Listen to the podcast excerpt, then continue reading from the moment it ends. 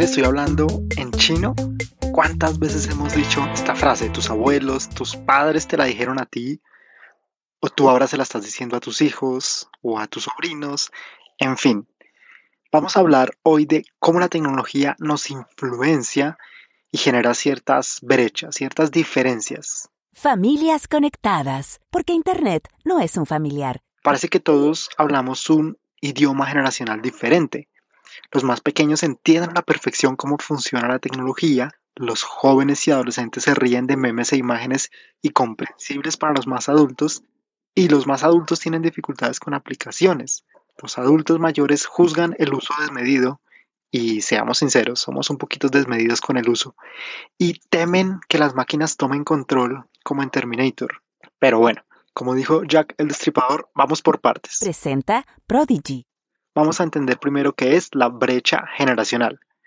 Para hacerlo simple, entendamos esta brecha como las características y diferencias que hay entre cada generación. Evidentemente, el entorno influye, teniendo en cuenta como ejemplo que en generaciones anteriores había una constitución de 1886, estoy hablando del caso de Colombia, que duró 105 años hasta la de 1991. Esto es un hecho importantísimo que marca una diferencia de cómo vemos el mundo, el credo, la religión. Cuando se crea una nueva constitución, por ejemplo, se separa la Iglesia Católica del Estado. La mujer deja de depender del hombre y de llevar su apellido como la señora fulanita de Perencejo y se separa. Esos hechos crean una diferencia, crean una brecha. Ten en mente qué hechos generacionales han marcado estas brechas. Realmente parece que habláramos en chino cuando pasan a ser abismos generacionales, simplemente porque nacimos y vimos un mundo diferente. Una forma actual de organizar las generaciones se da por el acceso a la tecnología digital. Te voy a contar las principales cosas que marcaron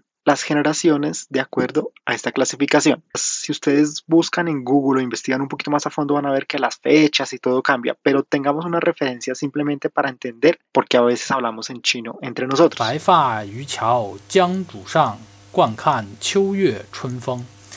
Los baby boomers, llamados así porque fue el boom, la gran explosión de natalidad en Estados Unidos después de la Segunda Guerra. Entonces, evidentemente van de 1945 hasta mm, inicios de los 60 aproximadamente. Ellos nacieron en una época donde estaban la emisión de los primeros de la Academia por primera vez en 1953, la inauguración de Disneylandia, que hoy muchos años después sigue siendo el sueño de muchas familias de llevar a los niños allí, el inicio de la guerra de Vietnam, el viaje de la perrita rusa laica, el inicio de la revolución cubana, la declaración de los derechos del niño en la Asamblea de las Naciones Unidas, la época de oro del cine en Hollywood con íconos como Marilyn Monroe y Alfred Hitchcock. Si eres de esta generación, quizás eres una persona que se basa en la experiencia propia para tomar decisiones, en todo lo que has vivido. Miras el pasado, lo que te hace ser un poquito más tradicional y conservador. Esto causa que tengas ciertas reservas con el uso de la tecnología porque te has basado en un mundo donde no había esta conectividad que tenemos hoy en día. Probablemente, ojo, esto son solamente probabilidades, no significa que todos los encasillemos así, pero tuviste un proyecto de vida un poco difícil. De pronto migraste del campo a la ciudad, si fuiste mujer tuviste grandes desventajas, empezaste a conocer por primera vez el voto, pensaste en una ideología de ser fiel a un trabajo y quisiste conservarlo durante toda la vida, sacando a tu familia adelante. Probablemente tuviste más de un hijo la generación X, nacidos a mitad de 1960 y finales de 1970, te repito, estas fechas cambian de acuerdo al autor y es solamente una referencia, pero esta generación X vio un mundo diferente. Empezó el nacimiento del movimiento hippie, la libertad sexual. Nelson Mandela estuvo en la cárcel, se asesinó a John F. Kennedy, el auge de los Beatles, la revolución cultural de Mao en China, la primera transmisión de los premios de la Academia a color en vivo, esto es un hito importantísimo.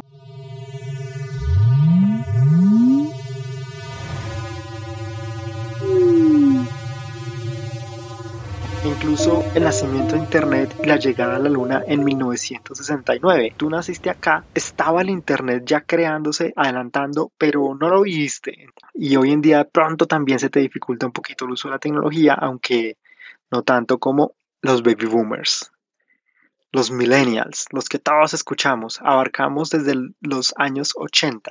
Por lo general somos los hijos de los baby boomers, en esa época que decimos que hubo un, auge de nacimiento, un boom de babies.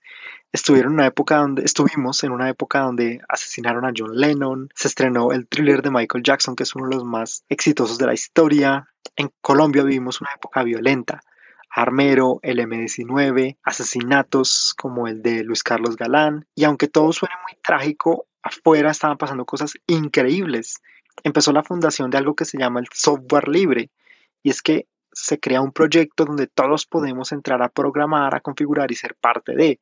Por ejemplo, Wikipedia es una fuente de conocimiento increíble que funciona con aportes de muchas personas a través de software libre. Otro hecho importante fue la explosión y auge de Macintosh y aunque años atrás existía el mouse, Apple en, esta década lo impulsó, su distribución y su uso lo masificó. Probablemente nos identificamos por no querer tener hijos y debido a las dificultades que vimos en nuestras generaciones anteriores, no queremos un puesto fijo, no queremos vivir recesiones, épocas difíciles, entregarle nuestros mejores años a una empresa, sino que nos gusta crear, diseñar, programar y eso incluye, sin duda, crear, diseñar y programar nuestro destino, sin ataduras a una empresa.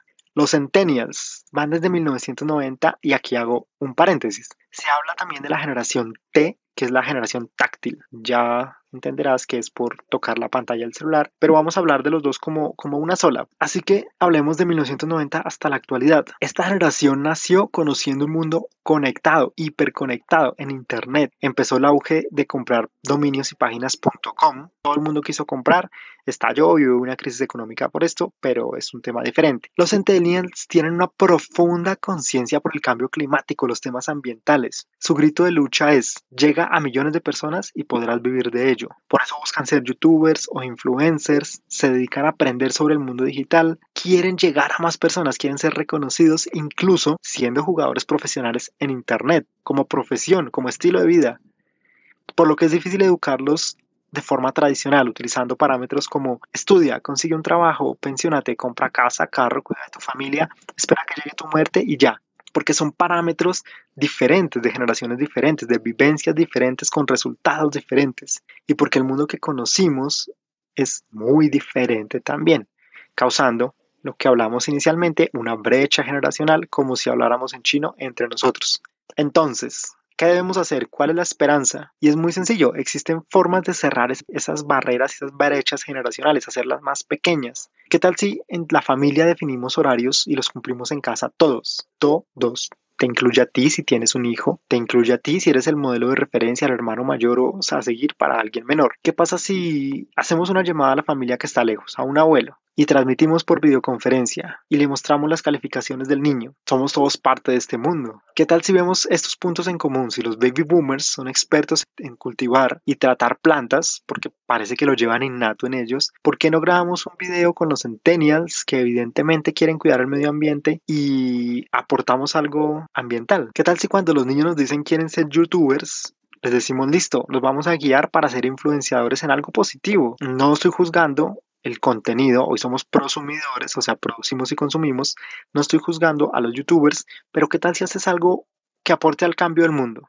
Más allá, algo más grande que grabarte con el cabello pintado o que reírte o que grabarte en el día a día y ves una oportunidad diferente. Digamos, un modelo aquí es Greta Thunberg, con todo el impulso que está haciendo a nivel ambiental. Es una influenciadora, pero, ¿qué le está aportando al mundo? Si bien la tecnología digital hace del mundo un abismo generacional, los seres humanos hacemos de la vida el espacio que queremos compartir con las personas que queremos compartir. ¿Con quién quieres compartir tú? ¿Con quién quieres cerrar esa brecha? ¿A quién le quieres demostrar tu amor, tu cariño, su importancia en tu vida a través de Internet? Hazlo, porque hay lenguajes que son atemporales.